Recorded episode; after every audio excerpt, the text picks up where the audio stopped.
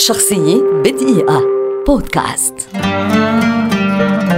كاني دوغليش لاعب ومدرب كرة قدم اسكتلندي ولد عام 1951 ويعد واحدا من أفضل اللاعبين الذين مروا في تاريخ نادي ليفربول الإنجليزي وقد لقبه جمهور النادي بكينج كاني. بدأ مسيرته الكروية مع نادي سلتيك في عام 1969 ولعب معهم حتى عام 1977 مشاركا في 204 مباريات سجل خلالها 112 هدفا.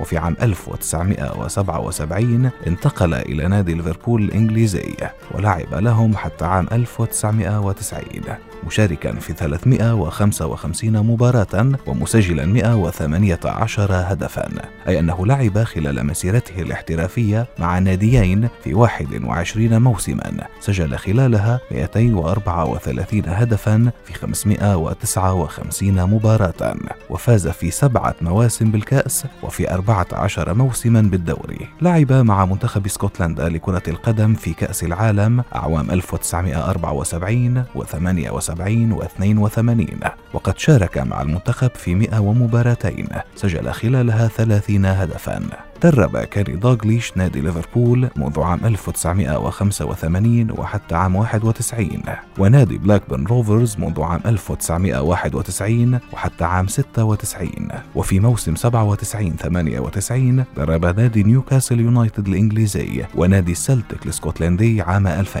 في صيف عام 2009 عرض عليه المدير الفني لنادي ليفربول آنذاك رافائيل بينيتيز العودة إلى النادي ليتسلم مهام الإشراف على أكاديمية النادي وقد عاد في شتاء 2011 إلى نادي ليفربول ليتولى تدريب الفريق خلفا للمدرب الأسبق روي هودجسون حصل دالغليش على لقب فارس من ملكة بريطانيا عام 2018 تقديرا لعمله الخيري ودعمه لعائلات هيلزبورو بالإضافة إلى إنجازاته في كرة القدم. كما اختاره بيلي ضمن قائمة أفضل 125 لاعبا حيا في مارس 2004 شخصية بدقيقة.